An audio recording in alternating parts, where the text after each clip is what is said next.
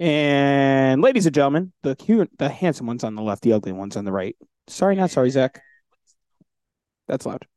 I'm Robbie. That's Zach. Welcome back, Zach. We're uh we're entering week six of the NFL season, week seven of college. Sad times. Now I can't even hear you. What the fuck did you do, you stupid idiot? It said the You- host muted you, you stupid fuck. I don't even know how to fucking mute people. I barely know how to work Zoom. All Trevor had it so Thursday, you fucking idiot. Isaiah, yeah, baby, yeah. Welcome to the show tonight, folks. Welcome to the show. I'm riding a uh, emotional high. Just picked up my new ride. Gonna maximize pussy pounding in the back seat. Lots of room, lots of room. I got a whole bed for me. Well, you and your dudes gonna have some fun in that back bed. We're trying to supposed to be like a collective team. What's your name? Steve? You gonna blame others? Cheers, Thursday night, folks. Cheers. Ah. Robbie, Robbie, Robbie. Boy, do we have some MLB playoffs to go over with you folks tonight because there have been some upsets, crazy games, shit we did not expect to happen, except for Robbie calling one upset and then me calling the other upset. So I guess we do know a thing or two here at the Sports Cave. I reckon we do. And why don't we start this motherfucker right from the top, right from the first team that was eliminated? The team, the uh, last team in the AL East survived, surviving, sorry, gets swept. And Robbie, can I ask you a question? Hmm. Do you know what the record for AL East teams was this year in the playoffs? 0 and 7. Oh, and if we're seven. ALCS where the Yankees got swept, 0 and 11. Hi, Aunt. Hi, Isaiah. There's Dad. What's up, boys? Who else is here? Anyone else here? You got to have to stick around for a little bit, gentlemen. We got some baseball to break down really quick, and we're going to do the NFL right after. Yeah, baby. Yeah.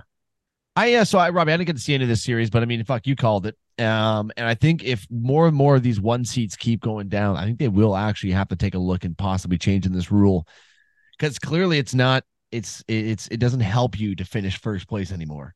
Like that was supposed No. to be something you earn. It was supposed to give you something that was uh give you a little bit extra rest. But you're so right. The reps, getting your bats out there, getting your hits, getting the feel for the game, not having those four, five, or five, six, seven days off where you kind of cool down.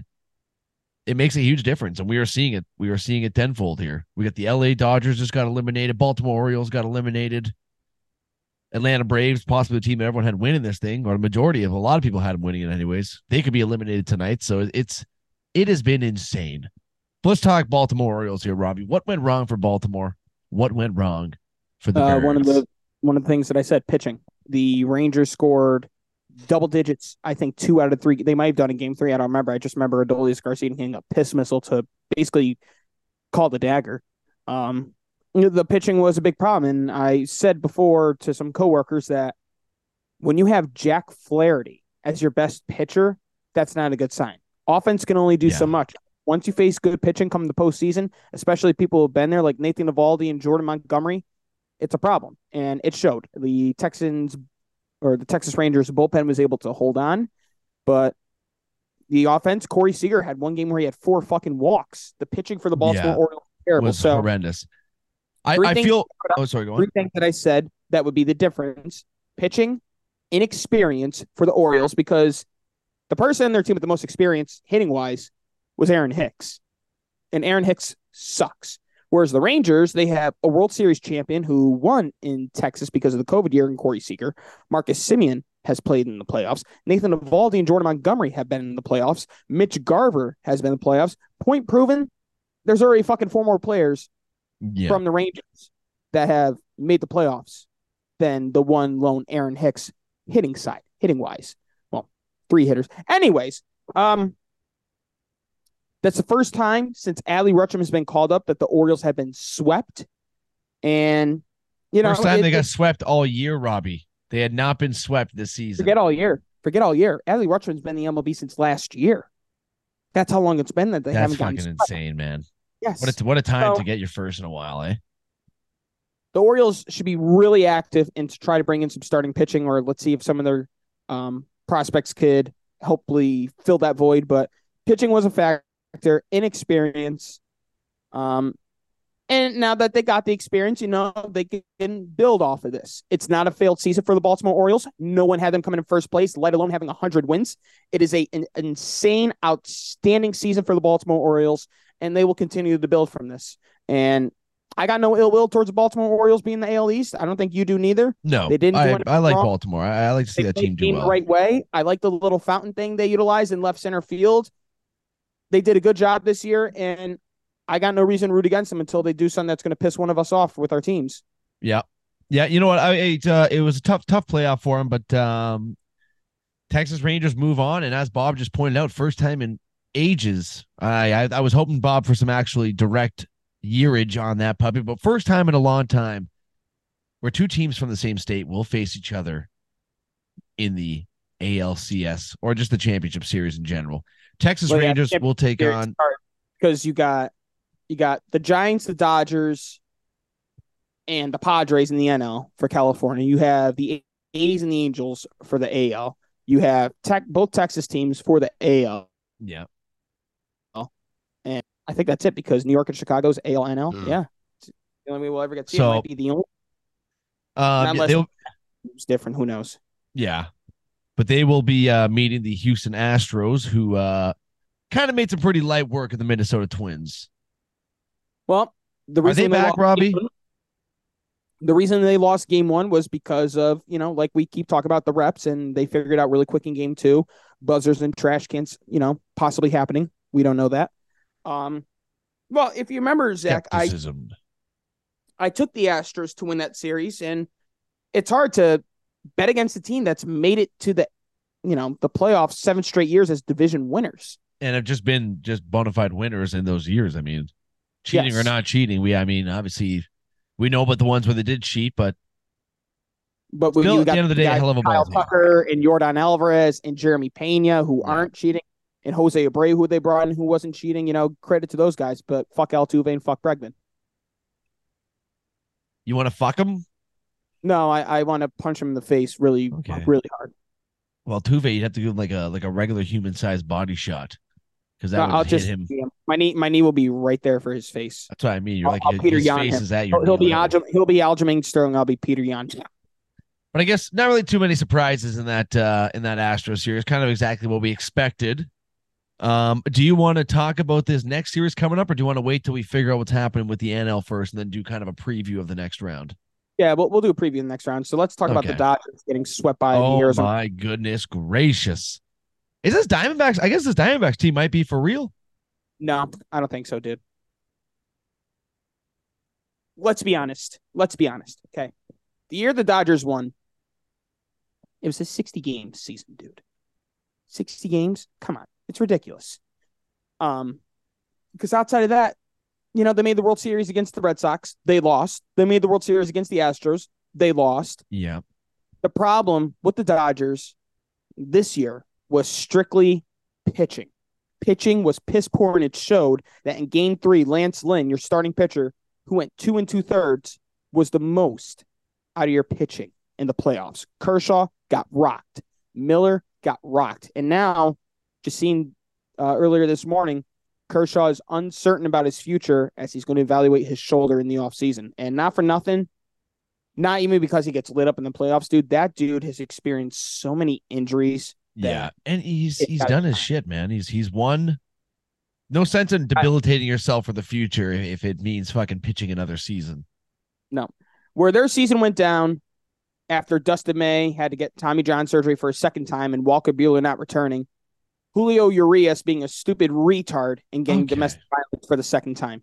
Oh. That that's that's well that's word that word. I guess well. that's warranted. It's warranted. Thank you. Absolutely. So um, pitching was the ultimate downfall for the Los Angeles Dodgers. And heading into the offseason, they should really reconsider. You know, I figured that they were going to get Shohei Ohtani, but he's not going to be able to pitch next year. Dustin May's coming off his second Tommy John surgery. You don't know how Walker Buehler is going to look when he gets back. They should really think about making some moves for some pitchers because yeah. spend some money it. in the uh, for the the there. And, and Freddie Freeman and Mookie Betts don't get a pass here. They went a combined one for 21, and the one hit that they had could have been called as an error. They don't get a pass here. They didn't show up for the Dodgers yep. neither. The big boys stayed home. Um, maybe the reps had something to do with it, but like we said, it, it's not going to be changed this season. So, uh, Dodgers eliminated. Diamondbacks move on. Who the Diamondbacks will be playing is up in the air. That could be over tonight as we are filming live Thursday, October the twelfth. And I believe Phillies have game- a. Sorry, what'd you that say? game- I believe that game is on right now. Oh shit! You Oh, it's on at eight o'clock. Eight o'clock. Eight o'clock. Okay. We got Um, Spencer Strider going up against Ranger Suarez, who has pitched one game in the postseason, three and two thirds, four strikeouts. Uh, his career in the postseason, six games. He's two and zero with a .98 ERA, 18 in the third innings pitched with 17 strikeouts. This year in the regular season, in 22 games, four and six, 4.18 ERA, 125 innings pitched, 119 strikeouts, and a 1.42 WHIP. So Phillies have a chance to take down the uh the big time Atlanta Braves tonight. Uh, Spencer Strider, they definitely get the the um the advantage tonight in pitching. I'd have to say. I mean, uh, on paper they probably the advantage everywhere, but Phillies are like we said, man. They're a team that should not be fucked around with. If you look at this team on paper, they got all stars all throughout that lineup. It just seems like everybody's stepping up, and it, it honestly, I feel like we are on our way to a Phillies victory tonight and another upset of the Atlanta Braves, back to back years for them. Yeah, I, I I picked the Phillies to win the series, and I'm going to stick by it. Yeah, Even if it goes to Game Five and they go to Atlanta, I'm still sticking with the Phillies. Um, obviously it'd be nice for them though to close it on the I mean just the fucking that might be one of the most electric stadiums in MLB. Like just from watching shit throughout fucking like they that that place just seems incredible to watch a baseball game. And that's taking a lot for me to say because it's in Philadelphia. Yeah. No, I agree with you. Philly, the Phillies fans for whatever reason aren't. I don't mind Phillies fans. You know what I mean? They're not, not as as arrogant as the 76ers. Yeah. Yes, and flyers. well, I wouldn't be able to know about the Flyers because I've been dog shit ever since I started really like watching hockey. We win. By the way, folks, we will have some we will have some hockey talk later because we uh we'll definitely have to talk about the first few couple games of the season. Yeah. Yeah, it'll be Uh, interesting to see what happens with this playoffs here, Robbie. I'm uh, I'm I'm interested to see what happens tonight at eight o'clock. Uh, then come Monday, I'm folks. here. I'm here to stand up for the Dodgers, the Braves, Orioles, and any other team. Um, the Braves. It's going to be twice in a row about Yep. this playoff format. It is fucking dog shit. Um, last year I didn't think we really got a chance to analyze because last year was the first year, and you know you got excited with the new format. You got to see teams play best out of three. We saw the Padres and the Mets go to the best out of three. Um, it was relatively good last year. Here's the problem: baseball, you're required reps. That's like what happened with the Dodgers, what happened with the Braves, the Astros, and the Orioles. Five games off is like saying one of your players goes on the 10 day IL and expect it to only be 10 days because it's nothing major, but you know he's going to be out for at least five to six games. And then he's supposed to go right back to MLB at the end of you know the end of the season, try to help make a playoff run, and he sucks. Well, he didn't have the reps. That's why they sent him all down the minor leagues to work their way back up. And unfortunately for the Dodgers, that's why Mookie and Freddie combined for 121, uh, one for 21 hitting. That's why the the Orioles, the pitching staff, you know, they only get to throw so much, and the hitters got off to a slow start in game one. Um, oh the fuck, Dodgers! I'm missing a team. Oh, the Braves potentially. The Braves got off to a slow start game one, game two. They were getting no hit all the way to six innings until they had a miraculous comeback. So this is what you do. I don't say you get rid of the one wild card team. Make it three wild card teams, but make it a little bracket for them. Okay, this is what you do Yeah. Whoever finishes at the top. So it would have been the Rays. They get a bye. The two teams battle. Whoever wins that game the next day goes out to Tampa or wherever it is. They battle. Actually, no, I lied to you. Just I don't know because you know what? You, you need two wildcard teams for it to all work because there's four division winners. So maybe just make the bottom two wildcard teams duke it out and then you just go off from there. You know what I mean? It was Yeah. better with the wild card, just like, you know, one game, get over with because you're in the wild card. You didn't win the division. You know what I'm saying? Like the division winners earned it. The wild card, you should be grateful that you got there and you should duke it out. I I I think baseball is like one of the only sports where like like if if you get a first round buy in NHL, it's it's an advantage. You get a first round buy in in football, basketball, NFL, NBA, any one of those sports, it's an advantage. MLB is the only one where I feel like it is legitimate disadvantage. Like, yes, you're going to end up facing the lower seed team, but at the end of the day, any one of these fucking teams making the playoffs is a legitimate goddamn ball team. I don't care if you come in eighth or you're first. You obviously have the skill to make the playoffs. So I, I, I think it is something they're definitely going to have to look at. And if it is more and more like this shit happening every single year, where the the number one seeds are going down, then it's definitely going to be something that be that is uh, discussed and changed. Well, then the But other now- thing, the other thing you do, you could still have division winners and stuff, but why not do like a one through eight seating or a one through six seating? Yeah, no, I'd be down for that. I think I to do something for it, but obviously it's not going to be changed by next year. But I, I feel like it is going to be something, especially just for all the shit you're seeing on Twitter or X, whatever the fuck you want to call it nowadays. It, it will be something that will be looked at. I bet. Yeah, it's got to be looked at because I want to say the Dodgers should really consider firing Dave Roberts because it's now two years in a row. The Dodgers have a combined 211 regular season wins in the last two years. Would you like to guess how many postseason wins they have? Zero. One. Damn. One off. Cock Not. Not good. But um, I got into a little bit of a debate at work today. Really, really good one. And What was that about?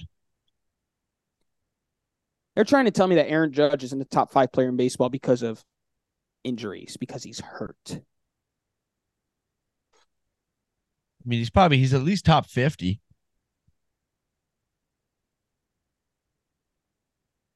Are Are you okay? Just top fifty?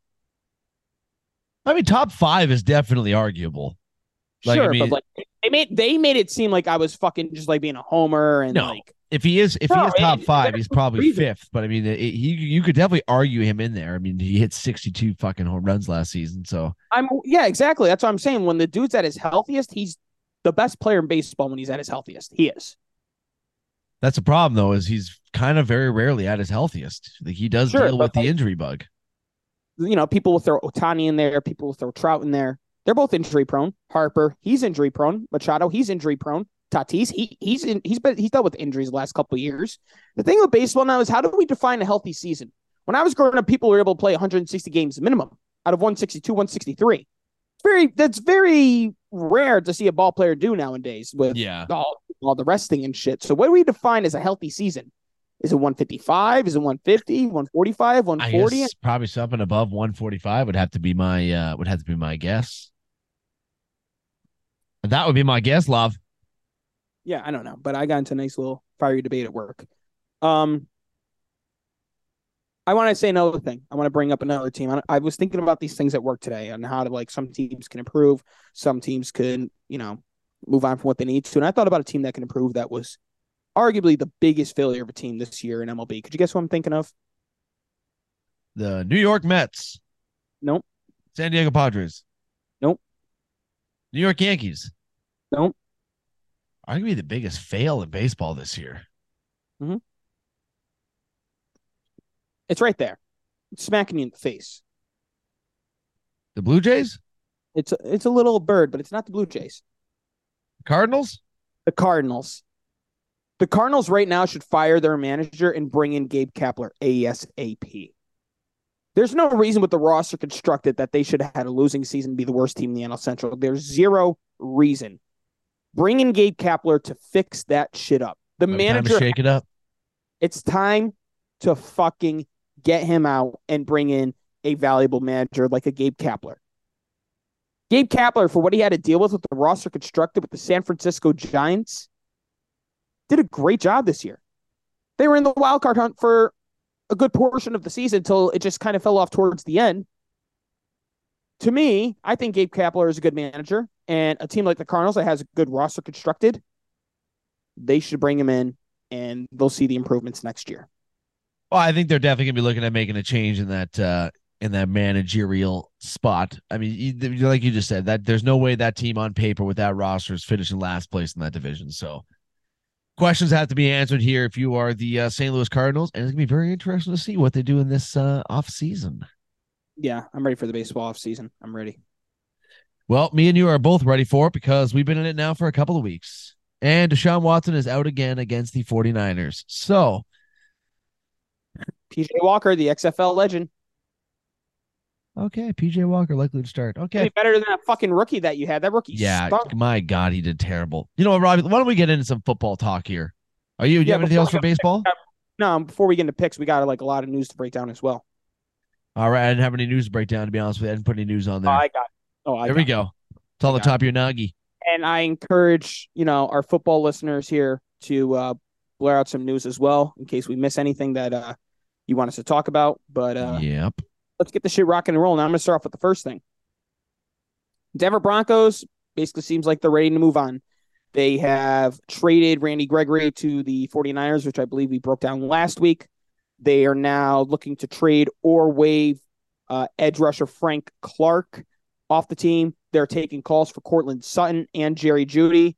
Um, it seems like they're going into a full full rebuild, and the one name that wasn't mentioned in any of that was Russell Wilson. Now, would that be because nobody wants Russell Wilson? Is that possible? Because his contract is massive and he is absolute dog shit. Russell Wilson is one of the worst quarterbacks in football. Well, he's definitely showing that this season. He is definitely showing that this season. Yeah, it, it hasn't looked good at all this season, and I don't blame him. You know what? It's like we can't figure it out. Why try to you know keep bringing people in and do that and just start fresh, start brand new? You're Well, I'll not going to you, fire.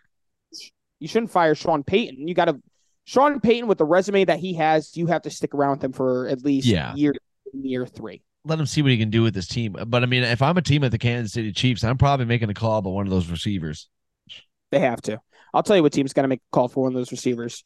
The Chiefs, the Patriots, the Giants, the Giants especially because they can't fucking get any separation those receivers. Um what's another team? Help me out here, Zach. I named three. The Browns could probably use another receiver besides Cooper, but I mean, if Watson's not playing any fucking games, and The Ravens can make a call. yeah, their receivers seem to be dropping balls left, right, and center. The Rams can make a call. There's a few teams I'm sure they'll be picking up that uh, that phone and extending a call towards Mister Denver Bronco because You know, they, it, it is it's time to blow it up over there, man. It it, it is a disaster zone. I mean, it, the team is. If you look at the team on paper, it's really not. I mean, it's not a great team on paper, but it's not a team that should be fucking getting destroyed like this night in and night out. I had them coming in second the uh, AFC West. I thought with Sean Payne coming in, they really turned it around. I think we both had that mindset, and clearly we are, uh, as you said earlier, we're retarded. Um, well, I never said we're retarded, so you can speak for yourself. Um, You're right there with me, retard. No. Um, they already said Pat Surtain is completely off limits and untouchable, and they should really reconsider that because if they're going to go through a re- you know crazy rebuild, they can get a lot of picks back that they gave away to the Seahawks for Russell Wilson. Yeah, it wouldn't be a bad way of doing it. Speaking of which, I want to see if the Seahawks have Oh, good the yawns. Broncos pick for this year because that would be a problem for them. Broncos trade. Let's see. Broncos, Broncos, Broncos. Let's see. So they have the oh, they got all the picks used already, I guess. So the Broncos have their uh, first round pick for this upcoming draft. Oh. Well, that's good because imagine they didn't and they get like fucking first or second overall. Yeah, yeah. The Seahawks. Which like, I "Big mean, at this point, it doesn't really look like that's out of the equation. It's not. Worst teams in football right now in terms for the lottery are the Panthers, the Broncos, the Patriots, the Giants. The Bears. The Bears are there. The Panthers pick goes to the Chicago Bears, so they have two picks right there. Yep. Yeah. Fuck. I mean, Bears. I mean, it is actually a legitimate possibility they get first and second overall. It is, and the Panthers have also been in the market about receiving as well, so maybe we see them uh make room for uh wide receiver. All right, Oh, so that's the the Denver. Broncos. Let's talk some injuries. The biggest injury coming out this week is Justin Jefferson, who is going on the IR with a hamstring injury, uh, guaranteed to miss at least four weeks. They got the Bears this Sunday, and I'll read you the rest of their schedule, Zach, and you tell me what you would do if you were uh, the Minnesota Vikings. All right. I wouldn't do nothing if I were them. I would lose all the next four of these games, and I would lose as many games as I can this season to solidify a good draft pick because there is no sense of being a middle of the pack team. They have at Chicago on Sunday, home against the Niners Monday Night Football, at Green Bay, at Atlanta, and then home against the Saints, where I think he's first eligible to return. If he's not, then at Denver. So when we look at this, I think they could probably beat the Bears. You'll Yeah. find out. It's nothing definitive. Um, they're going to lose to the Niners. Yeah. At Green Bay, probably lose. Uh, in, at Atlanta, they could probably lose too. Atlanta plays really well at home. It's time to trade Kirk Cousins. And if Kirk Yeah. doesn't want to trade, then that's completely he has a no trade clause. Good for him. You know what I mean? Because there he asked him. He said he's already focused on the Bears. That's where his mindset is at, and he's looking for, you know, that's all he's looking forward to. He's not looking forward for any other opportunities. And there's a couple teams that we could see go get Kirk Cousins. Any teams come to mind for you, Zach? I got two. Well, I mean, there's definitely a few teams that come to mind. Obviously, the biggest one would be the I, the Jets would obviously pop up in there. Who'd you say again? Kirk Cousins. Yeah. Two. I got two teams. That was one of them. I have the Jets as one, and there's another team. The, pa- the Patriots obviously could be another one we're looking at. Um, I mean, those would be the two that are jumping off the page. Yep, I agree. It, it'll be interesting to see what happens. I, I think with this injury, I mean, obviously the season wasn't going the way they wanted it to go, anyways. But I think now the writing's on the wall, where it might be time to move him. You know, start fresh, get a good draft pick next year. I mean, you're near the bottom of the list, anyways, right now. So part ways with Kirk, because I mean, clearly, or Kurt, because clearly it's not, uh it's not happening with him. No, um, I gotta check all my fancy lamps, make sure I don't have fucking Jerry Questions. Duty in them. Um, yeah. Um, the Vikings' best chance of winning the Super Bowl was last year. Didn't get the job done. They got rid of a ton of players this offseason. They moved on from Dalvin Cook. They moved on from Za'Darius Smith. They moved on from Adam Thielen. And it can, you know, Patrick Peterson, it could really bite him in the ass. You know, all those guys that they got rid of had, you know, enormous impact on their team last year. Alexander Mattison stinks. The defense stinks. Uh, Jordan Addison has kind of stepped up, but I don't think it's the same impact as Adam Thielen. TJ Hockenson has looked okay. If you're a Vikings fan, it's nothing new. It's time to reset. It would would be my uh advice to Minnesota Vikings fans. and we shall see. Um, another injury for the Jets, um, unfortunately, and it, I believe it's another Achilles injury. Alijah Vera Tucker, their offensive lineman, arguably their best offensive lineman for the dog shit offensive line that they have, is out for the year with an injury, Achilles or ACL related. So now, if you're Zach Wilson, if I'm the the Jets, I really would consider running some plays that he played in college where he's out of the pocket and making a play Yeah. because we see what he can do in the pocket. He stinks. Yeah, maybe maybe uh bringing it back to his roots will you know maybe it'll generate some confidence for him because if he's if you actually look at some footage of Zach Wilson back in college he fucking was fucking really good He was amazing. obviously it's college so it, it doesn't really or doesn't always translate to the bigs but I don't know maybe that kid just needs a little bit of a confidence boost bringing it back to what he's uh what he knows and what he did so well maybe Yeah. that's what he needs Um, uh, the rookie running back for the Dolphins, Yeah. Achane, right? Achane is his name. Yeah. he's on the IR too four Yeah, it, weekers could, it, it could actually be season ending potentially. Oof. Yeah, and, and that's the thing with Justin Jefferson too, who's like in a contract dispute with the Vikings. He could play that off. You know what I mean? And maybe Yeah. they play it off Trey Kirk, and they say, you know what, we're we're gonna fold in the season. It could really shit on the plans for Justin Jefferson. Um, but Achane is out. Uh, Jeff Wilson is practicing and hoping to make a return soon. So that is big news for you know assistance for Raheem Mostert. Um, yeah, a lot, a lot of injuries have been picking up as of late, and Yeah. it fucking sucks. Yeah, they have been flying down, but it's football. It is football. Um, thank God nothing too too bad, but we got to report these things, folks. It's the it's not the fun part of our job. It is not the fun part of our job. Yeah, I want to make sure I'm not missing anything else. I'm going to load up, load up the NFL app here, uh, see if there's any other news that I potentially missed out on. And while you are doing that,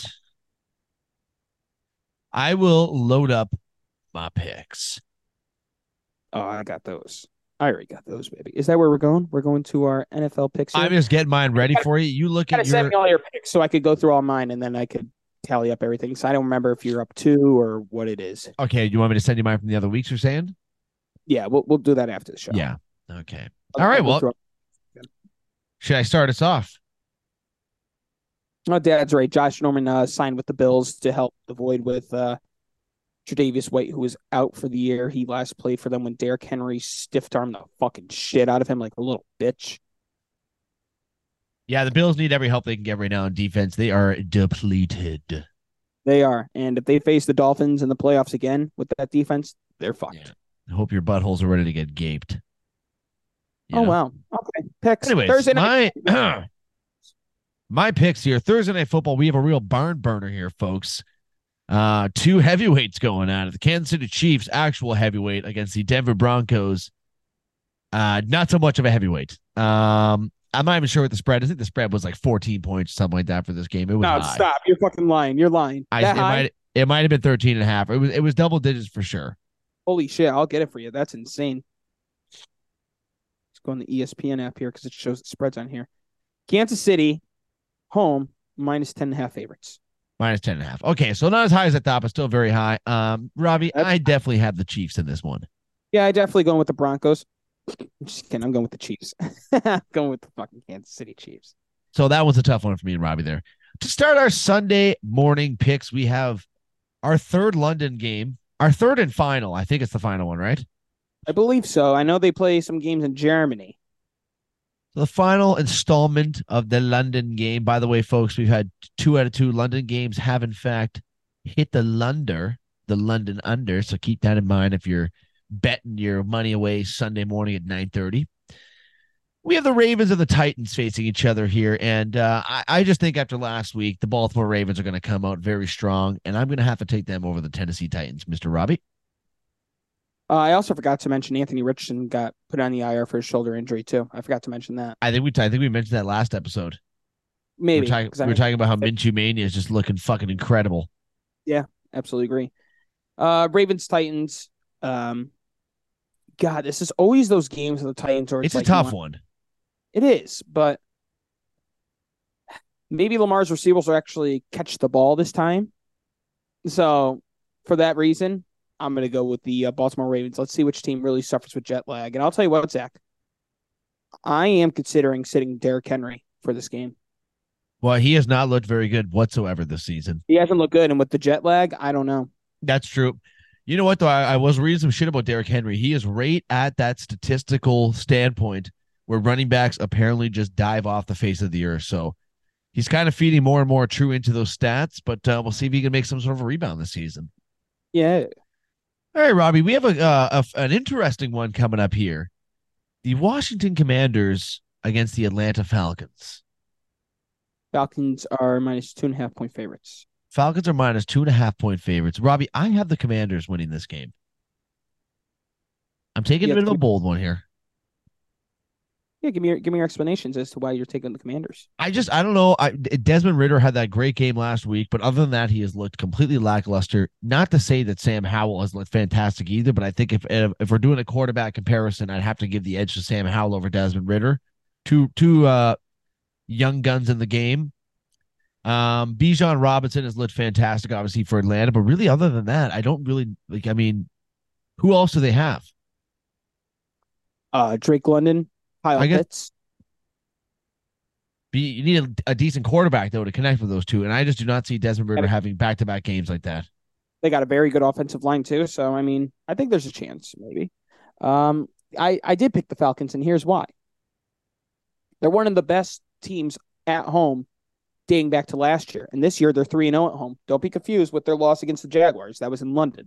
They are 3 0 at home this season, and the Commanders are riding a three game losing streak in which they've lost 37 to 3 against the Bills, 34 31 overtime against the Eagles, and 40 to 20 against the Bears. Their two wins have come off the Cardinals week one and the Denver Broncos in a miraculous comeback. Yeah, now that you explain that, I don't think my pick is very good, but you know what? I'm sticking strong with it. You're damn right you're sticking with it, you fucking little bitch. What the fuck did you just hear me say? You better shut that cocksucker up over there, okay? I'm talking about your lips. 49ers against the Cleveland Browns, Robbie. And as a proud Browns Browns fan, I can tell you this, folks. Listen up closely here. The Cleveland Browns are going to get fucking decimated Sunday mm-hmm. afternoon by the San Francisco 49ers.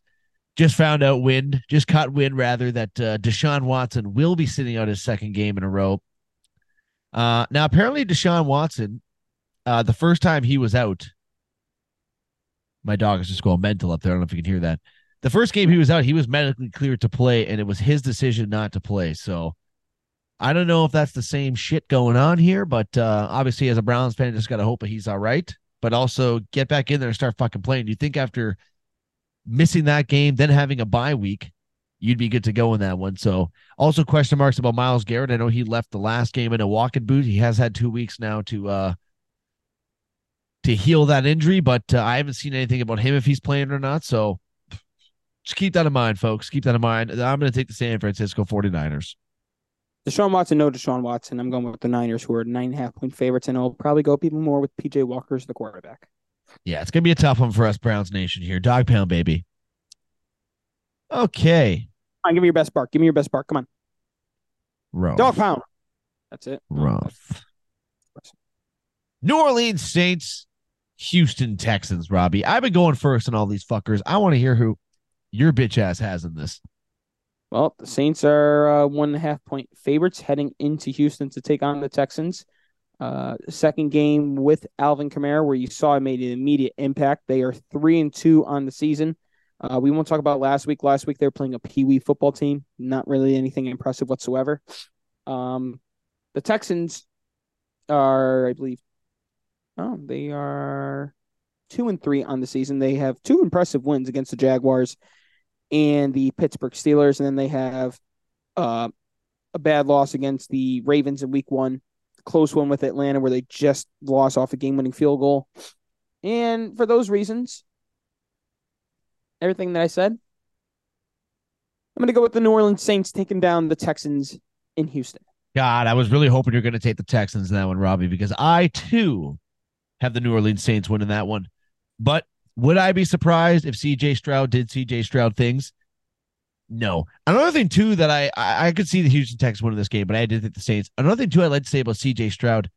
Are we at the point now like where it like the the mentality of not throwing an interception might be fucking with him a little bit? Like whereas when he first came into the league, is probably just get out there and play free fall, throw that ball, you know, do what you got to do. Now it's probably in the back of his head. Hey, don't make any stupid mistakes. You haven't thrown an interception yet. Don't make any dumb mistakes. CJ Stroud gives me that vibe of someone who's very, very confident in himself and not second guessing anything. Let's not forget, Nico Collins wasn't anything special last year with Davis Mills, and that's been his best receiver. The only thing really impressive with the Texans last year was Dameon Pierce. And it hasn't been him this year. It's been CJ Stroud. So for me, yeah. I don't think he I don't think he looks any lack of uh, you know uh, positivity. I think he's completely positive every time going into the game and thinking I could do this. I'm not saying that. I just think it could be in the back of his head, like, hey, man, but if it know. happens, I, I would feel a sense of relief at this point because now I'm in week six. Yeah. I still haven't interception yet. It's like, all right, thank God I got that monkey off my back.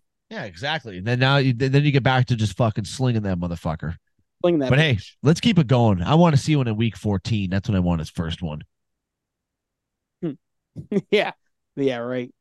Miami Dolphins against the powerhouse Carolina Panthers. This one took a lot of debate, Robbie, but I was able to settle on taking the Miami Dolphins to defeat the Carolina Panthers. Same. I'm not going into any further. I don't think there's really any explanation need for that one, folks. That one's a pretty obvious one. One that is not so obvious. Cincinnati Bengals against the Seattle Seahawks. Now I know we got Joe Burrow looking like a bit a bit more like Joe Burrow last week. Ja'Marr Chase had a had a season breaking game. Are they able to ride this momentum into this game against Seattle? I'm here to tell you, Robbie, I'm not going to make the same mistake that I made last week, and I will, in fact, be taking the Cincinnati Bengals in this game to defeat the Seattle Seahawks. Yeah, I'm going to take them to take down the Seahawks as well. Seahawks are sneaky three and two this year. They're doing pretty well with some good wins against uh, the Giants at 24 to three, the Lions 37-31, and the Panthers 37-27. We know what the Bengals have looked like this year, but they looked really good last week. Tee Higgins might be returning to go alongside with Ja'Marr Chase. We'll see if Tee Higgins actually shows up. He hasn't showed up since week two. Um, and for those reasons, I will go with the Bengals. We got two Bengals picks over here. All right, what do we got here, Robbie? Next game, we have a divisional matchup here: Jacksonville Jaguars against the Indianapolis Colts. These ones are always pretty tight, pretty good. Now I know on paper everyone should take the Jags to beat the Colts. Anthony Richardson down with the injury. Gardner Minshew has looked legit. Michael Pittman Jr. is having himself a good season, but I still have to take the Jacksonville Jaguars. The Jaguars taking down the Colts earlier this year of 31 to 21. Um, they're saying Jonathan Taylor is going to get an increase of touches, which he should. And someone actually brought up to work to me today, Zach, about that. Like, oh, should Zach Moss be the first option with Jonathan Taylor second? I said, same thing I said to dad. Are you retarded? You don't give a guy $14 million to not have him as the first back. And he's like, oh, maybe they could split touches. No, Jonathan Taylor gets us 20 to 25 touches. I don't know, man. It, maybe we'll see. If it doesn't work out in the first couple games, I definitely see him going back to Zach Moss because he's been one of the best backs in the league this year, statistically. And if they do, it'll be like what the Browns did with Kareem Hunt and Nick Chubb, where Zach Moss will be the receiving back and Jonathan Taylor's doing the ground and pound. Oh, mm-hmm. slutty. Um, um, but I'm going to pick the Jaguars as well. We got two Jaguars, you motherfucker. All right, Robbie. Um, I would like to hear. You know what? Actually, no. I, I want to hear your opinion on the next game I'm going to talk about, not this one here. Minnesota Vikings, Chicago Bears. Chicago Bears pick up their first win in I think it was like 317 days, 327 Nearly days, a year, Nearly something a crazy year. like that. Almost a full calendar fucking year, but they got the W. But Robbie, I'm here to say, no matter what, no Justin Jefferson, I have to take the Minnesota Vikings in this one. I cannot see the Chicago Bears winning back to back games. Yeah, that's that's kind of hard to do. Um, Jordan Addison and KJ Osborn are still viable options for receiving, and TJ Hockenson might see increase in workload because of the uh, Justin Jefferson injury. Um, both defense suck. Justin Fields has had two good performances where Kirk Cousins actually performed very well all year with a uh, near 1,500 passing yards, just two two yards off with 13 touchdowns and four interceptions. Justin Fields, 1143 passing yards, 11 touchdowns, five interceptions. The running game is in favor of them with Alexander Mattison. Um, and we'll see what happens, but I, I can't go against the Minnesota Vikings. I'm going to take them. And honestly, Zach, if they lose this game, then yeah, it's over. Now it's you have to employ the TNT if they lose this game. Yeah, Robbie, over. I want to hear who you got in this next one. The Las Vegas Raiders against your New England Patriots. It's in Vegas. We all know what happened last time the Patriots played in Vegas. The refs made a bullshit call and a touchdown that should have been a touchdown. And Jakobi Meyers elected that that was the moment where he knew he wanted to be a Vegas Raider, so he sold the game. Um, Mac Jones is going to be the starting quarterback, and I agree. As bad as he's been, it's not his fault. It's been a whole collective team effort. It's easy to put the blame on the quarterback, but it hasn't been his fault. And last week we saw with the defense not making tackles, it's inexcusable. With Judon, no Judon. Gonzalez, no Gonzalez. Um, Jimmy G will be starting. Jimmy G this year hasn't really been all that. I thought he'd be a lot better. He has six to seven in touchdowns and interceptions. Matt Jones has five to six. Josh Jacobs hasn't been all that great this year. Davante Adams has done his job. He's done it pretty well. But if you ask me, Patriots going to Vegas, I'm going with the Raiders. I can't pick this Patriots team until they like show me something. They've shown me nothing. They show me that they suck ass. And for the reason that they suck so much asshole, I have actually also taken the Las Vegas Raiders in that game. Detroit Lions, one of the I'm going to call them powerhouse. Powerhouse. I'm not I'm not mocking you or anything. I think that's fair. Okay. In the uh other division there. They take on the Tampa Bay Buccaneers, who have actually had a very, very great season too to start off. So uh, we got an NFC matchup here, Robbie. Uh, I have to let's say the Detroit Lions just for their offensive ability. Uh, one thing I actually would like to point out about this, Robbie, did you hear the uh, the comments of uh, Mr. Dan Campbell about uh, Jahmyr Gibbs and David Montgomery? Yes, yes, I did. So for someone like myself, do you know what happens? Someone tries to send me a trade a couple hours later with Jahmyr Gibbs in it. Like I'm not retarded. I know, like I, uh, we gotta stop. I gotta stop throwing that word around. First it was you, now it was me. Yeah. But I'm not stupid. Like I keep up with these things. So if you send me trades like that, then you're just not going to hear back. Like some dude sent me all these stupid trades. I'll tell you what he sent me. I'll tell you what he sent me like after. One second. Well, I it sucks for me because I have Gibbs. So this guy always sends me like two bench players for my best player in team and it's like, what's wrong with the trade? Everything is wrong with it. So he sent me I have Keenan Allen. He sent Adam Thielen, Garrett Wilson.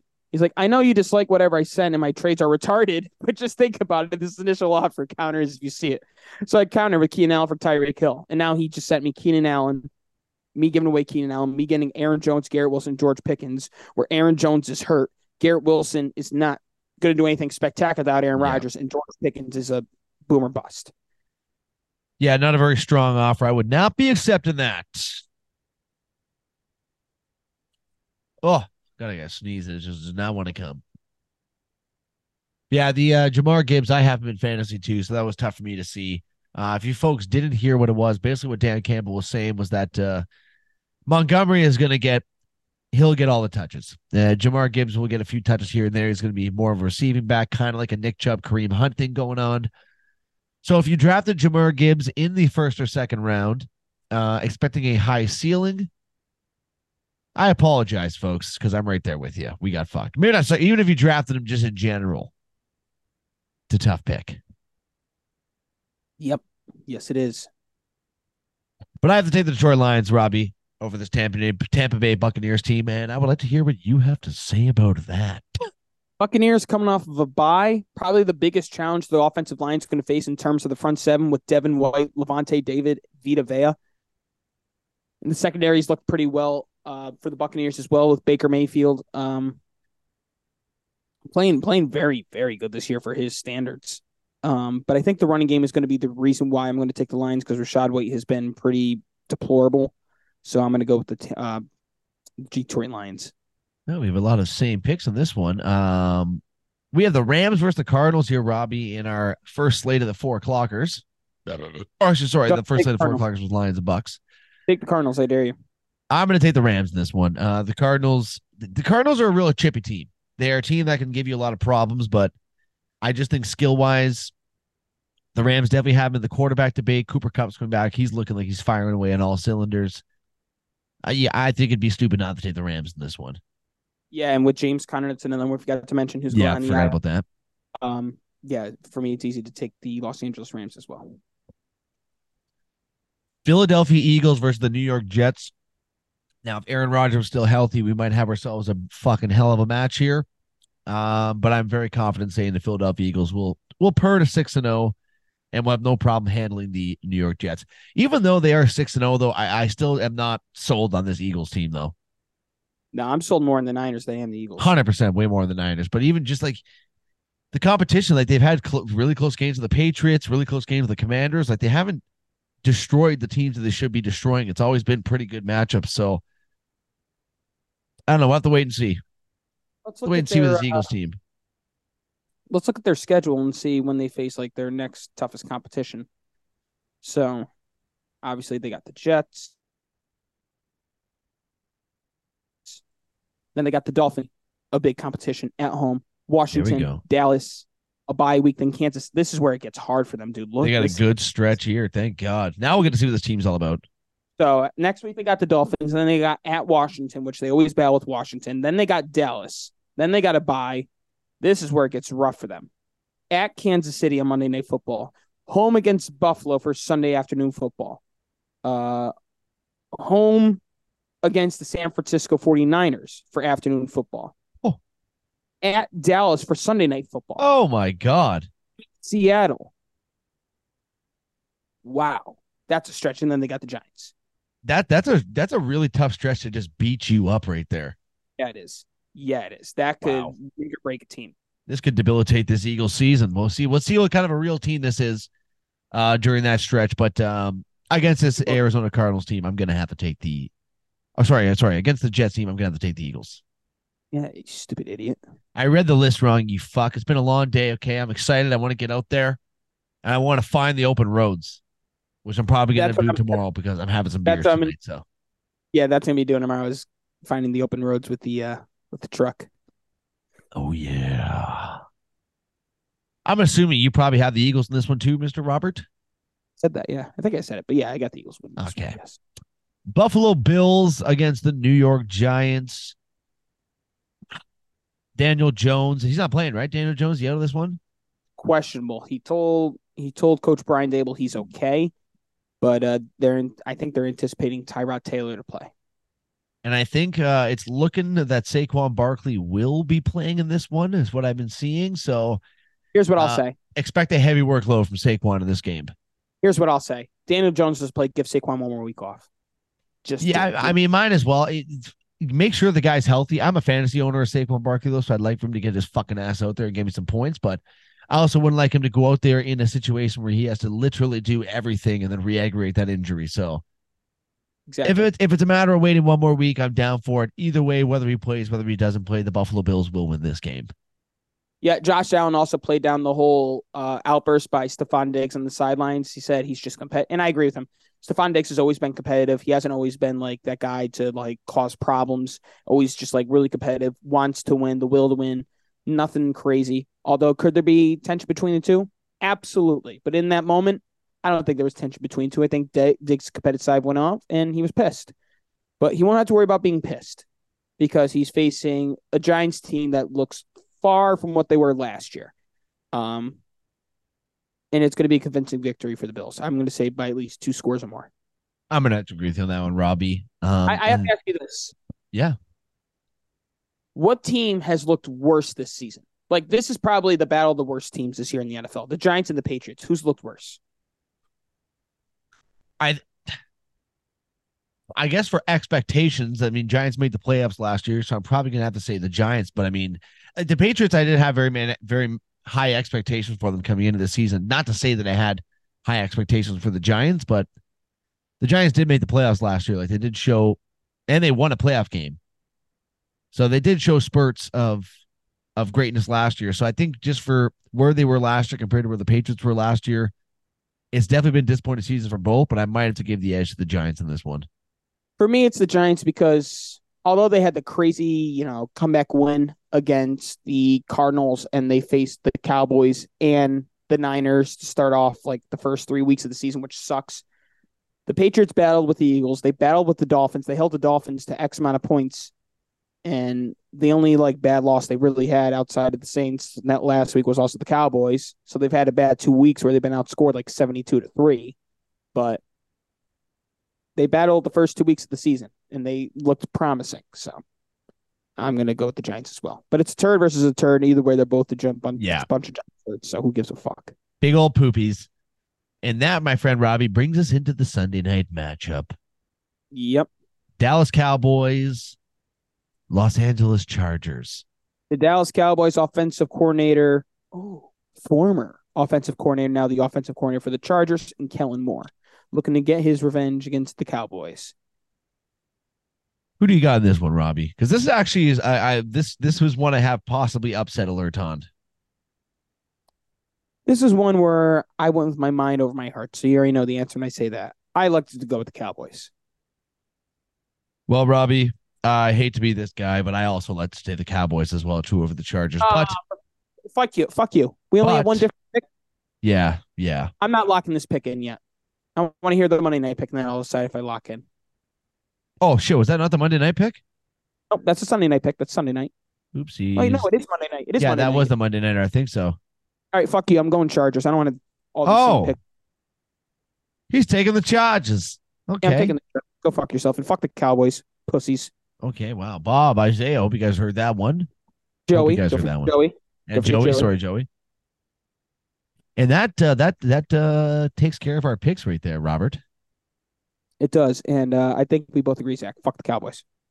Yeah, fuck you, Cowboys. Um, even though I I did take you guys to beat the Chargers, so hope, at least win next game for me. But fuck you guys also at the same time. Is Well- it? Uh, Zachary, the time has come. It is here. It is not queer, but it is here. And I'll tell you what, Zach. Once I figure out a better way of doing this, it's going to be really, really electric. It's going to be Yeah. quite the yeah. rave.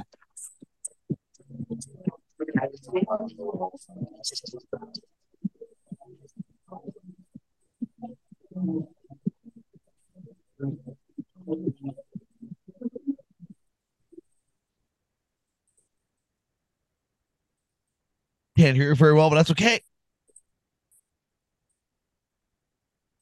Fuck yeah. Sports. Fucking sports. Fucking fucking NHL, fucking hockey, sports. Fucking Joe. NHL. NHL. Folks, you um I don't even know if you guys could hear that whatsoever, but if you did hear that, you guys know what the fuck's about to happen here. It is it is Roden and Robbie hockey chat here. The double R's. Zach Dan's like a 300 pound hooker. Bob, of course, you know what a 300 pound hooker looks like because that's all you can afford. Okay. I like to buy my hookers looking Hey. nice and sexy. My Sorry. mother. Don't don't include her in that. Well, your mother's not a 300 pound hooker. I'm saying that's what Bob prefers is a big old heifer of a hooker when he's purchasing. But folks, the NHL season has arrived. We are in.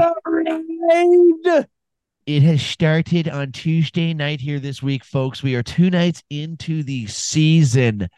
Okay. So, not much news to report, folks, but what we can report is two nights into the seasons. We got two games already for Mr. Connor Bedard, the next superstar generational talent entering this league. And so far on this absolute dog shit fucking Chicago Blackhawks team, I'd have to say he's kind of living up to this hype already. I knew he would. He's got an assist. We were shocked in the fancy draft that I took him as early as I did, but I I don't know hockey, but when you mention the names that they're comparing him to, it's hard not to make that reach for him. Yeah, it's uh just from what I've seen of this kid so far, he's going to be electric. I mean, he he popped in of his first goal last night against the Boston Bruins in his second ever game. Beautiful wraparound goal. He had ample opportunity to score, so many opportunities to score against the Pittsburgh Penguins on the opening night. Uh, also pretty cool for him to go up against his childhood hero, Sidney Crosby, in his first ever NHL game. That's always pretty cool feeling, pretty cool story to see.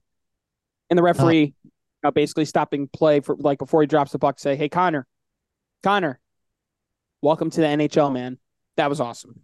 That NHL referees, especially at the start of the season, that they always have that little mite up moment there. They, I'm telling you, they got some funny fucking referees in hockey. Oh, what the fuck's his name? Um, Wes, Wes- McCauley, yeah, Wes Oh, McCauley always makes me laugh.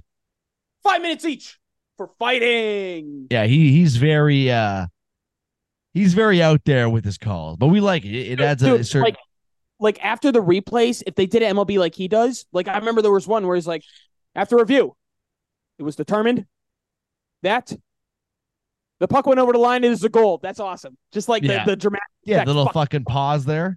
Yeah, he's awesome. So this season we are we are fully in here, Robbie. Uh, uh, Connor Bedard, generational talent, is looking like he's filling in this slot. Um, and you know if we're going to talk about another generational talent, we have to bring up Connor McDavid, the face of the hockey league now for the last seven years. I don't know if you had a chance, Robbie, to catch a glimpse of their season opening score there against Vancouver in Vancouver. Oh, I saw. Oh, I saw. Not a good one. Not a Yeah. good one. I'm Connor sure my buddy Frank was kicking and screaming. Yeah. Connor McDavid and the Edmonton Oilers get absolutely routed.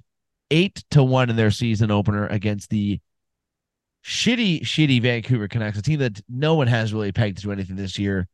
Uh, backed by four goals on opening night by Brock Boeser. Hell of a start for him. I know he battled a bunch of shit last year, so obviously good to see him prevail this early on in the season. Obviously, I know it's only one game, and there's this there's nothing to be scared about here, folks. But I mean, if you're the Edmonton Oilers, that's definitely not the way you want to start your season, losing eight to No. one. No. No. I'll tell you what, I'm looking through all these uh, teams here, Zach, and a lot of them are pretty sloppy for uh, for the first week as it pertains Yeah. to goaltending. Look at, I mean, uh, let me go to Tuesday where it all started. Uh, the goalies looked pretty good that day, but I'll tell you what, I'm sure we're going to get into the Leafs. Yeah. Um, that'd be my 24 shots on goal. Canadiens got five goals. The uh, next one here, the Flames got 22 shots on goal and they scored five and ended up winning five to three. The Oilers, 32 shots on goal and they got the, the Canucks 32 shots on goal and they got eight goals. The goaltending looked pretty atrocious thus far. Yeah. I mean, and, and that's and that's been a question mark for Edmonton since we've started doing this podcast together. They just cannot figure out the goaltending position. Like, make a fucking trade, Edmonton. Are you guys out of your minds? The team they have. They got a goalie. I'm- they can win a cup easily. I'm surprised they didn't go after um Fleury after uh his free agency year and he ended up going to the Wild, but I was all surprised the Leafs didn't go after him, you know. I don't get it because you know what? Okay, let's say Jonathan Quick, let's say Fleury aren't the goalies that they once were. Doesn't that veteran presence matter for the guy who is going to be the starter? Like maybe Matt Murray will make an impact to Samsonov at some point as like maybe a leader. I doubt it, but you know what I'm saying? Like, you know hockey better than I do. Does that not matter to have that one guy as a uh, backup goalie? I, I mean, well, if, like you mean like what? Have like a like a good guy as a backup goalie? No, well, I mean, I guess, but at the same time, like you know, a, a journeyman, a veteran that's like seen it all. Especially like, someone, someone like Fleury. Fleury's seen fucking four Stanley Cup finals. He's won three of them. I mean, the guy's got an extensive pedigree of. The, he had been a great guy for Edmonton to bring in. Uh, sorry, Bob's asked the question: Does the NHL do training camp like the NFL and mainly? Re- um, honestly, Bob, it's kind of different with the NHL. They they'll usually throw them in for. Um, I think they play like six preseason games. They'll usually do the thing with NHL too is they do a lot of split squad games. So say like Toronto Maple Leafs could play two games in one night, three games in one night, and it's all different teams, right? So a lot of the starters definitely do get a lot more playing time in this preseason, especially last couple preseason games. They kind of fur that roster up and they put out the starters. Uh, so it's a little bit different in that aspect, but um, like you just said, Robbie, uh, Edmonton's got to make a goalie change there's, there's a lot of good goalies available too out there. Uh, speaking of goalies too, actually, before we start talking about the Vancouver Canucks, Vancouver Canuck goalie Thatcher Demko, Thatcher Demko got uh, pulled yesterday. Robbie, did you hear why? No. He got pulled because he had a flu bug and he threw oh, up into his mask. Wait, he had what? He had a flu bug and he puked into his mask. so they had to pull him from the game in an 8-1 victory for him. But uh, another team too that, that really could use goaltending. I mean, obviously it's early on in the season, but Samsonov did really not look very strong for the Leafs last night. Now, the one thing I will say about that is two First out of their goal five goals, a couple of them weren't. Like even the the Cole Caufield one, I believe it was their third goal they got was a shot from the point that deflected off a foot, went like 12 feet in the fucking air and dropped him. Like, I mean, those are tough ones, really bad bounces, but to let in five goals on 24 shots, I mean, against a team like Montreal is and to be honest with you, he really wasn't getting much help. Like that first goal, like you just said, TJ Brodie fucking falling over at the blue line. Like Brodie stinks. I, I don't I don't understand how you do that. Team? How is he still in the team? I thought after the the his performance last season in the playoffs, playoffs he was he, he was working his way out of a contract, but I don't know. He's he seems to uh, find a way to work his way into this lineup. Yeah, he's disgusting. But yeah, the uh, speaking of the Toronto Maple Leafs, they take down the Montreal Canadiens in their season opener in actually quite a classic of a game, a 6-5 shootout victory. Austin Matthews gets the hat trick, gets the last two goals to tie it up, make it a 5-5 game, and it was 5-3 with about three to four minutes left in the third period. Um, and then he has a fantastic chance to win the game in overtime, get stoned. Would have been his second season opening four goal game in his career, which is just ridiculous to even say. Fucking right, yeah. Steve. Let's go Leafs.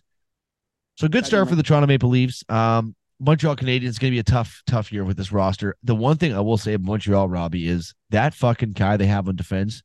They call him Wi-Fi. It's like check kid. I don't even know how to pronounce the guy's last name. The guy that fought Ryan Reaves. Yeah, he crazy that guy, fast.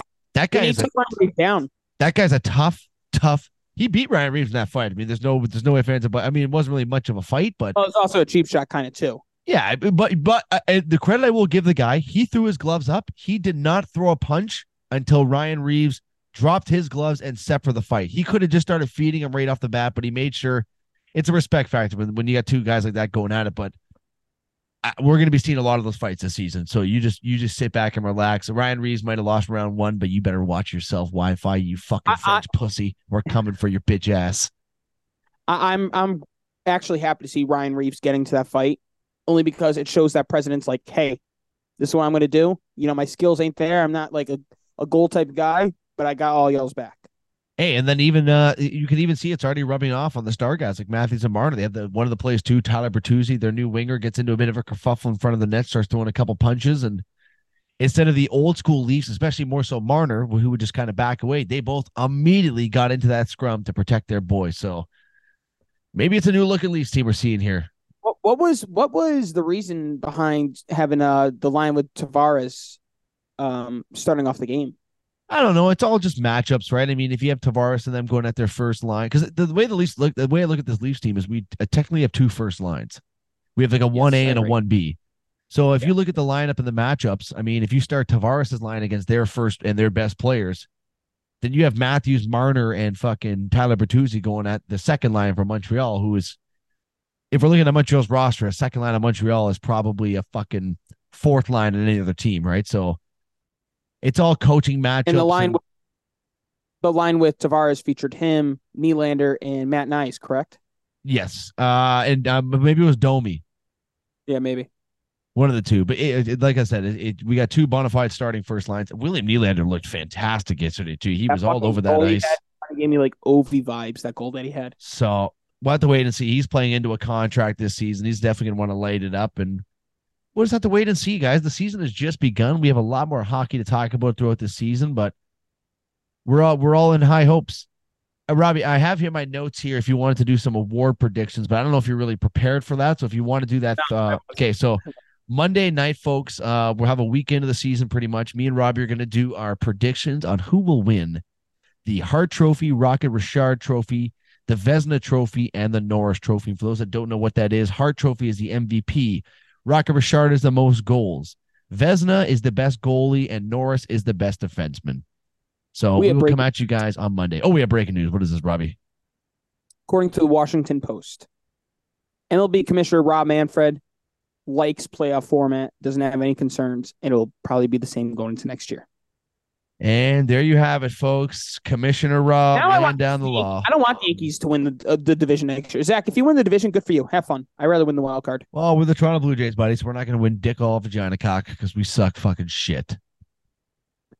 Uh, actually, one thing we have to point out: uh, Matthews did get a hat trick, Robbie, and uh, Yep. he became the sac- second fastest active hockey player to reach 300 goals.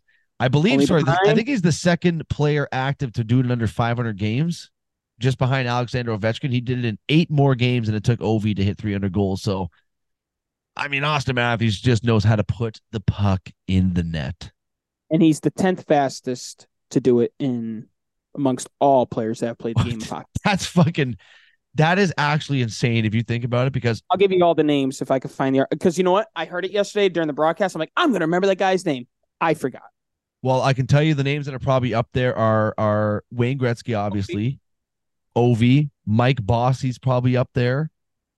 Um, who was a like legitimate goal scorer? I don't know if, if Brett Hull was like a fast goal scorer to start off. I don't know. Rocket Richard might be up there too. Just give me the list. Okay. Okay. So number oh wait, what? No, vagina. Hmm.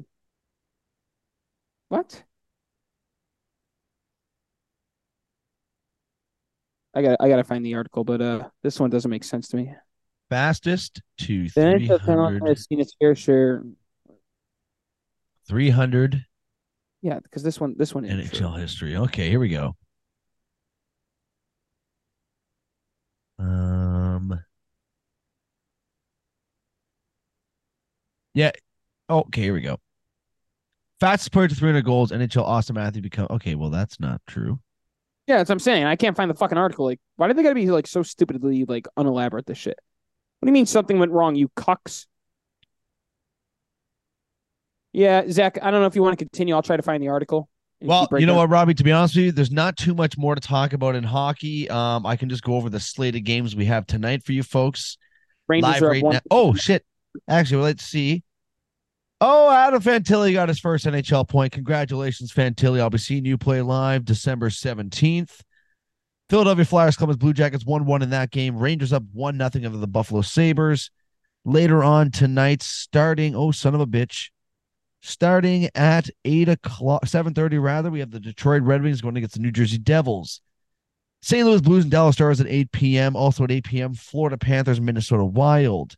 Also at 8 p.m., Seattle Kraken and Nashville Predators. Ending off the slate of Thursday night games is the Vegas Golden Knights going against uh, the San Jose Sharks.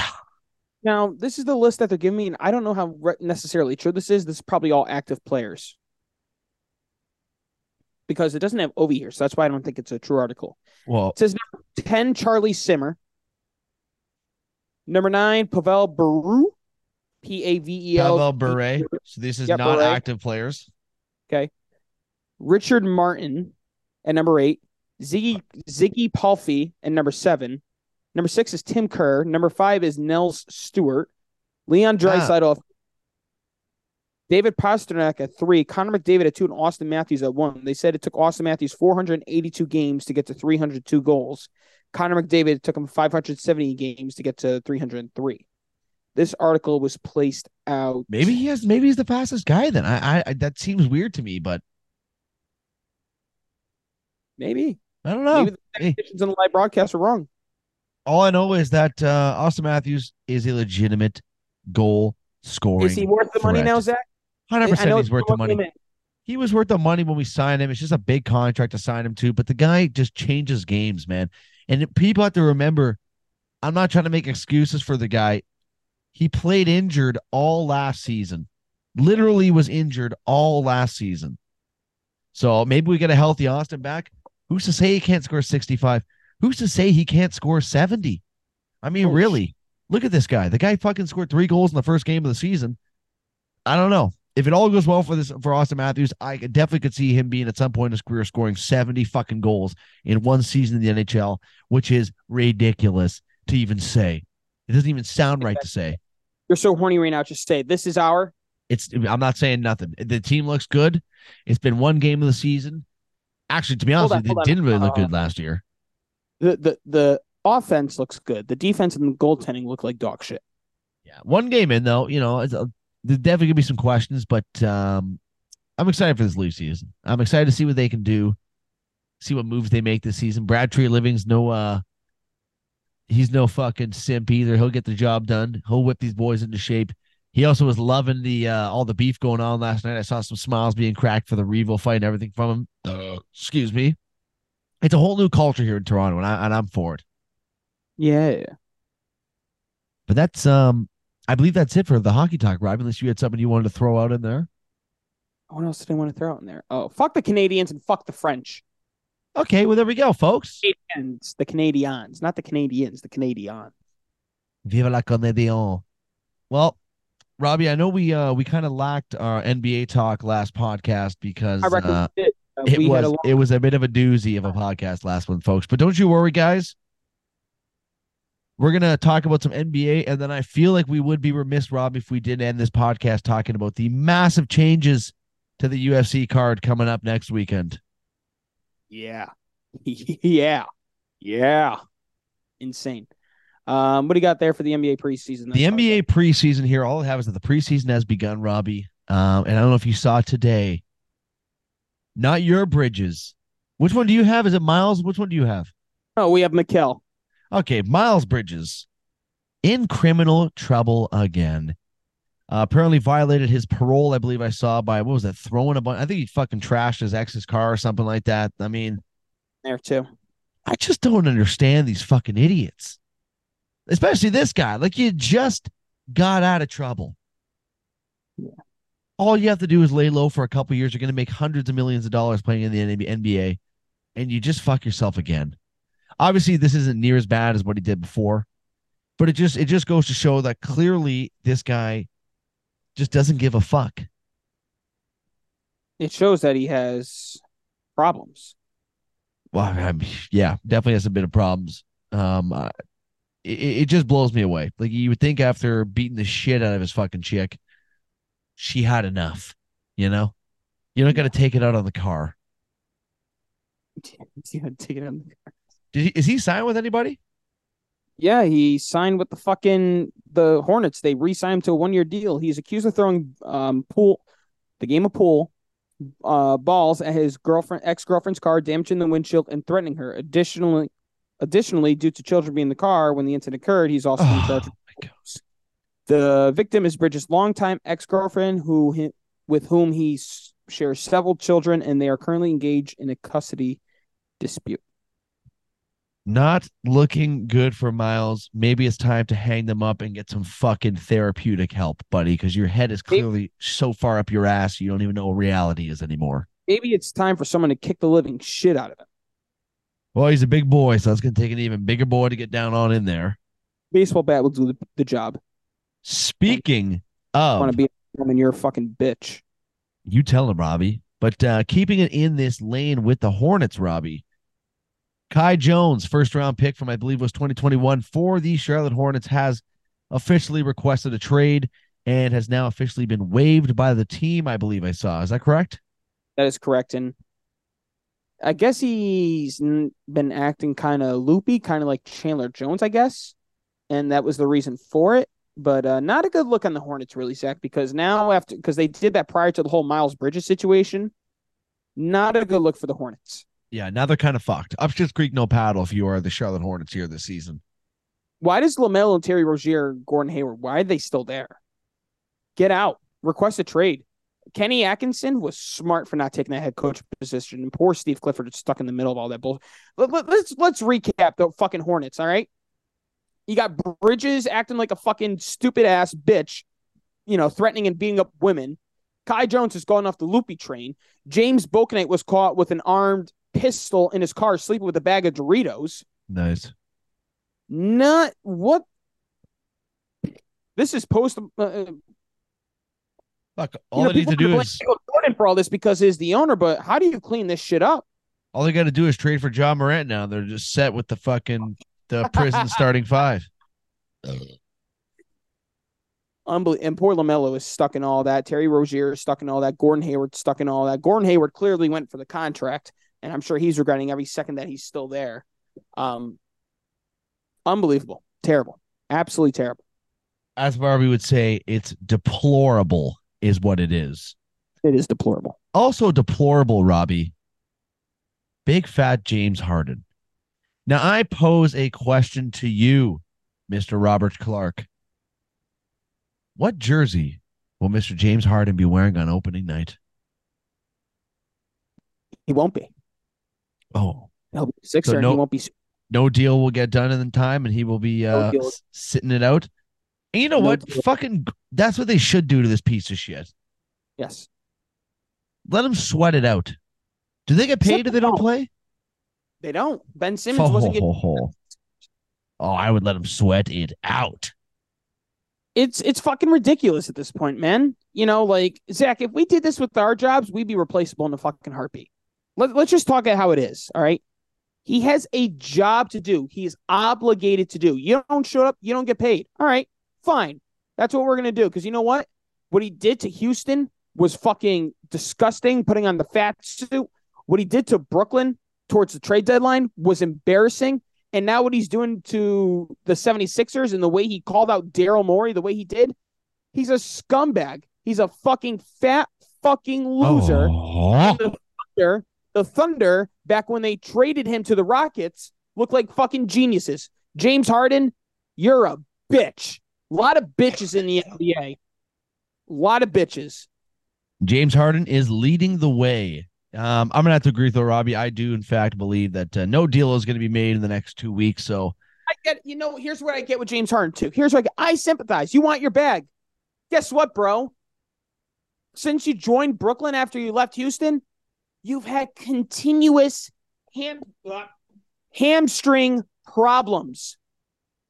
You're hurt. You get hurt. You know why? Because you elected to get fat so you could get out of Houston. And now it's bitten you in the ass. Not for nothing. Since that time where you got fat, You've lost all your athleticism. You can't explode to the rim like you once could. You would if people you're gonna put on those pounds. step back.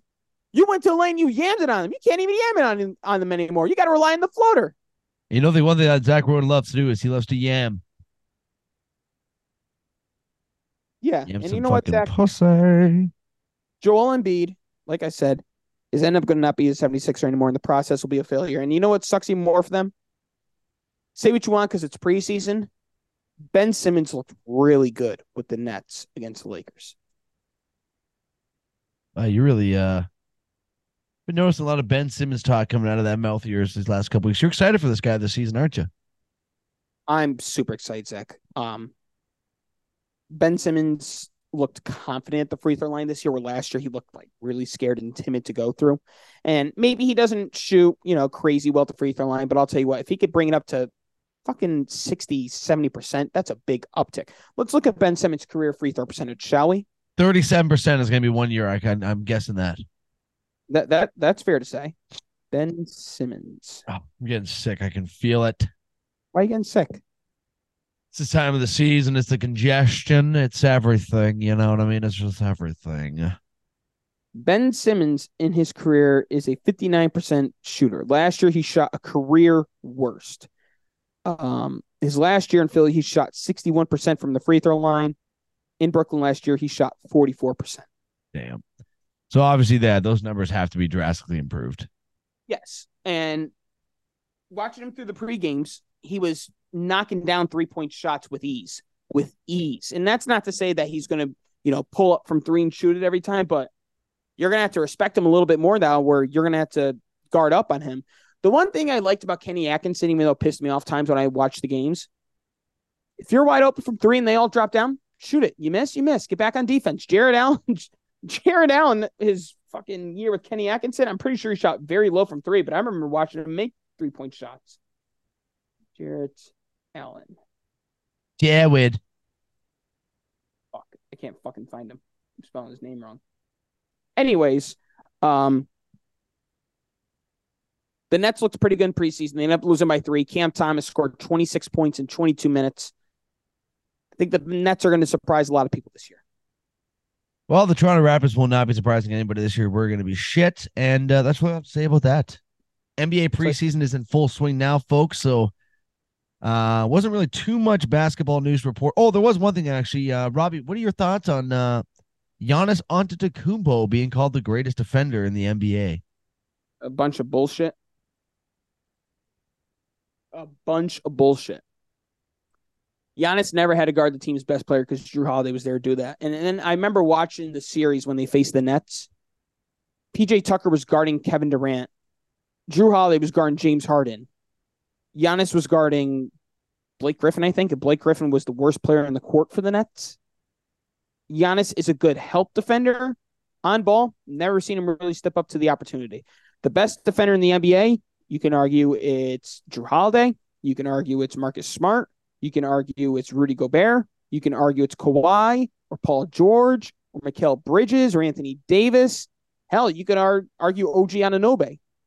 But Giannis, to me, I'm not saying he's a dog shit defender, but I don't think he's the best.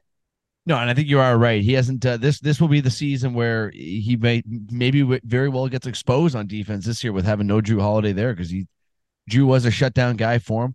We're not saying Giannis' defense is shit by any means, but I do agree. It, there's no chance I'd ever put him, not even in the top probably five to ten best defenders in the league. No, I wouldn't.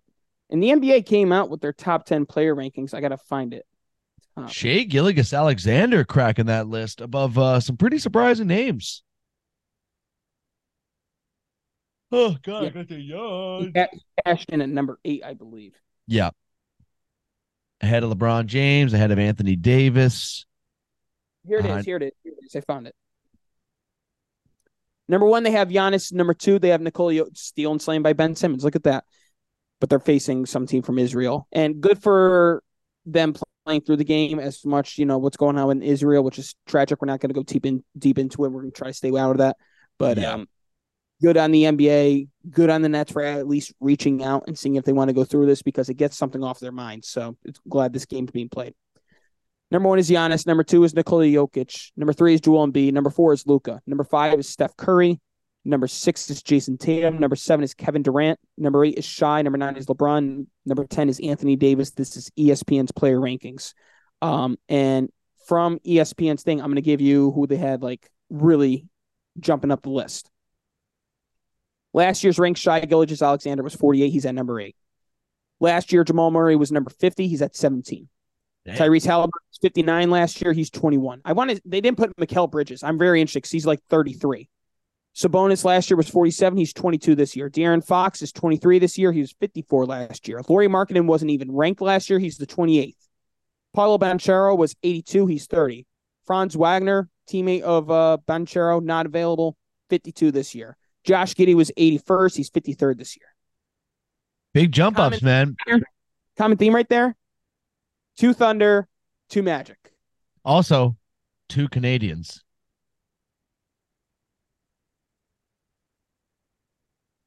So, I'm just saying, Canada basketball's come a long way. Okay. All right. All right. I don't want to upset your little feelings right there. I don't want to upset your little feelings. Okay. But Mr. Robert, I don't think I have anything else for uh, for NBA, but other than the fact that preseason has arrived. I think the only story we're waiting to hear on is James Harden. It's probably something like he's going to stay put, and he ain't going to like it. he ain't going to play because he's the loser. Big fatty loser. But folks, before we leave you guys today, we have got to go over this UFC card next weekend because I don't know if you guys are MMA fans by any means, but there was two big dropouts. Uh, the Due first injury. injury. due to injury, the first one being Charles. Oliveira self-inflicted though. He's just him and He's- his training staff are idiots. The guy just goes hard, man. He's a hard spar. He probably got cut open, and he's probably heartbroken Oh, he about it. did. Did you see it? Oh yeah, he was split wide Oh. open. He had a fucking vagina on his eyebrow. Yeah, dude, that was ugly. But you know what? I don't even care that he got injured because this fight is so much more exciting for me. Not to mention, so for just for, for you folks that don't that uh, didn't know, uh, Alexander Volkanovski is stepping in, coming up a weight class, fighting at 185 pounds. Sorry, 175, 175, 155. Wait, wait, 155. coming in to fight at 155, jumping up a weight class to take down Makhachev or to uh, to face Makhachev, the guy that just defeated him a couple fights ago. Uh, Which he's I don't doing think this. He won, by the way, I don't think he won. I don't that's think he won either. But the only problem with Volkanovski in this one, he's doing this on 11 days' notice. So Yeah, I mean, the beauty for him is he's not probably gonna have to cut too much weight because he is fighting at a higher weight class. We obviously know his cardio is nothing to be questioned. The guy's got the fucking best cardio in UFC, maybe even the history of UFC. He just doesn't ever get tired. nah, not the Uh, history. Yeah, maybe not history, but he's up there. He's fucking Uh, up there. Khabib is number one. Yeah, because all Khabib would do is just fucking drop you down to the floor and dry hump you for fucking 15 minutes. I know, Khabib- but Khabib is such a fucking pussy, in my opinion. The guy doesn't fight any top tier talent besides maybe three guys and then McGregor. retires and then retires uh, as a four time UFC champion. And people are calling this guy the greatest of all time. Are you out of your mind? He's not even in my top 10. no, well, he The might guy be didn't top. fight. The guy didn't fight any real competition. If he would have, maybe because so not any real competition. He had a, a few legit opponents he had to fight. I didn't see enough from him. So Who would you put as like your five greatest UFC fighters of all time? Is that something you have to think about? 'Cause I John- tell you right off the bat, I got a couple. John Jon Jones Jones- number one. Yes. GSPs are up there, hundred percent guaranteed. Yep. For what he did, Silva. are we talking about like the biggest names or the actual best fighters? Fighters. McGregor could be put up there. I was gonna say, I think you there. have to put McGregor up there just for what he did at the time of when he was going through his prime, just killing guys left, right, and center. Anderson uh, Silva. Anderson Silva, you got to put up there, and then you could throw in a guy like, I mean, even a fucking uh, Stylebender could be a top five guy, possibly. Uh, I, I don't know. I mean, I, I still think Izzy's better than Silva in their primes. That's my opinion. D, uh, Daniel Cormier could be up there. Yeah, Cormier could be up there. could be up there. It's such an Uh, arguable list, right? Max Holloway could be up there. yeah, very well. I mean, the, the the losses last couple times, I think, might have dropped them down a little bit, but Amanda Nunes could be up there. uh there's no there's no female fighters in my top five. It's fine. Um, I mean, if you want to talk about like who had the biggest impact, I think the first two people that come to my mind. Sorry, Ronda Rousey has to be up there with McGregor. Yeah. They both had. Ronda Rousey and Conor McGregor. For, for Ronda Rousey, there, there- there's no female UFC without Ronda Rousey. I mean, it, it- she's actually made it uh like a legitimate thing. Like, there's UFC fighters you'll, you'll watch Amanda Nunes, you'll watch Jessica Andrade, you'll watch Rose Namajunas, you watch Joanna Jacek. Um, Holly Holm at one point was very entertaining because how she took down Ronda Rousey. Ronda Rousey allegedly UFC 300's coming up. Um, I don't think there's any talks with her returning to the WWE anytime soon. I think she's going to be fighting in UFC 300 when that time comes up. Well, we'll have to see. Hopefully, it goes a lot better than her did in the last couple fights she had. But even 'cause- even if she gets her at like I think Dana White should do the right thing and put like someone that she could beat because yeah, which he will, which he will. He knows how to sell a fight. But you know what? I'm excited for this one. I, I think Volkanovski can do it. He's coming in on, on a little bit of notice, but or a little short notice. Makhachev is obviously a fucking legitimate fighter. But I just I really like Volkanovski in this one, Robbie. Something about him is telling me. 11 days rest. I mean, Makhachev's been training for months. But but Makhachev's been training for months for Charles Oliveira. I understand he's in the fight shape, but Charles Oliveira and Alexander Volkanovski are they are two totally different fighters. Yeah. No, you're right. You're right. You're right. The one fight that I'm a little bit worried about, Robbie, another gentleman coming in on short notice. Paulo Costa falls out of the Hamzat Chimaev fight. And who steps into the plate fighting at 185 pounds? Can't believe it. Kamaru Usman. This I was a shocker to see this, man. Major shock. And you know what? Good for Usman. You know, he did what he did in the welterweight for as long as he did. Um, take that next step and he might he might kick some ass. I'll tell you one He thing too. Usman's ass. knees are so bad, where I feel like not having a six week, five week, however long the training camps are, that actually might kind of help him, like keep a little bit more fresh going into this fight. Yeah. I hope Usman beats the fuck out of this guy. I can't stand looking at this fucking Chimaev guy.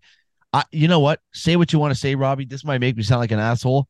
I cannot stand watching these Russian and Dagestanian guys fight, man. Chimaev and, and Makhachev are at least somewhat entertaining to watch fight, but the majority of them, it's like watching a fucking gay porno. It's like they just get on top of the guy and they dry hump him for 15 to 25 minutes, and then they win the fight on technicality and points. You know they would fuck you up. They're fucking up grizzly bears. Every. One of them would fuck me up. It's because they would they fuck everybody up because the way they fight. But as a sta- as a fan watching from my standpoint, they're not entertaining fighters. Now I'm not you saying this about Chimaev because Chimaev, in my opinion, he is an entertaining fighter. You know what I have to say to you? What? Go watch boxing. But it's like okay, go watch boxing. It's it's also like you're watching UFC fight. Do you have a good time when they're fucking when they're rolling around each other for five minutes? You can ask Steve. When we went to Bellator years ago, um, there were two fights that were absolutely terrible, and unfortunately, it was the main event. I was looking really forward to watching Rory MacDonald, and he was a fucking lame sitting duck while Lima was throwing all strikes.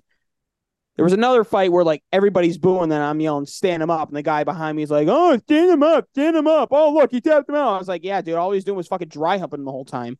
And then there was another fight where they were wrestling on the mat, and there was a lot of movement and different gra- uh, grapples and striking from the ground. It all depends, but like I can't say that Khabib was boring boring against McGregor. I can't say that he's boring every fight because most of the fighters that he fought, if you can't figure out the wrestling game, that's your own fault.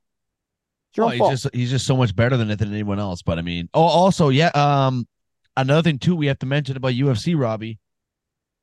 UFC and drug testing USADA set to part ways 2024. Yeah, Jon Jones is happy as fuck, and so is McGregor. So Jon Jones is doing cocaine and steroids, probably mixed up with each other. He's probably injecting cocaine and snorting steroids right now. Yep. Yep. But that uh, that's really all I got for this uh, this big UFC news, Mister Robert. I'll tell you what. When all, I mean, think about. I gotta find the tweet of, you know, what's happened in UFC recently. It's been fucking insane. Uh, let me load up here on X. I'll go to my profile and I'll go under my likes. Oh, why is there porn? Just kidding. There's no porn. Just a bunch of sports. Uh, anyways. Also, Bob is saying that uh, he saw a quote from Talksport.com from Dana White saying that there is no chance of a Ronda Rousey returning to UFC. and there was no chance Brock Lesnar was going to fight at UFC 200, but it happened. Yeah, Dana Um, White knows how to sell.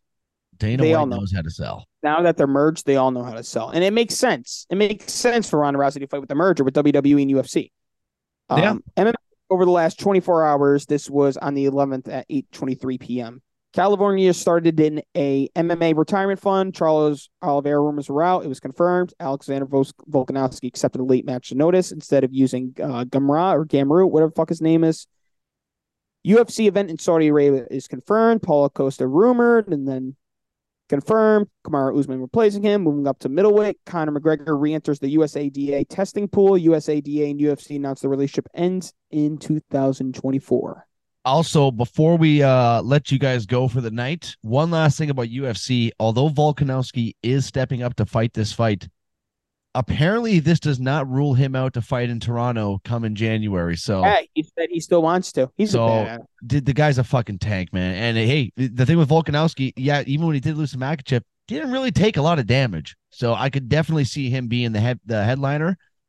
I will be doing my best to get tickets for that Toronto fight because if Volkanovski can't fight, I get to see my favorite UFC fighter of all time fight for the second time ever, Max Holloway because it's rumored that he will be the guy to fight for the interim title against Topiari or whatever the fuck that guy's name is if Volkanovski is unable to make this fight in Toronto in January.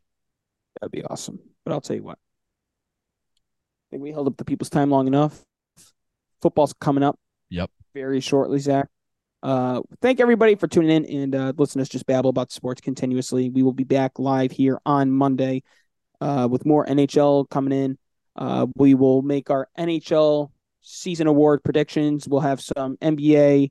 Uh, maybe we'll break down the conferences by the week, the Eastern and the Western. But uh, next week should be a good one. Uh, football games, let's hope some of them live up to hype because a lot of it looks like a lot of sleeping, losing, you know, guaranteed wins essentially. But uh, we'll see, folks. Anything can happen in the game of football. See if the Braves can survive against the Phillies.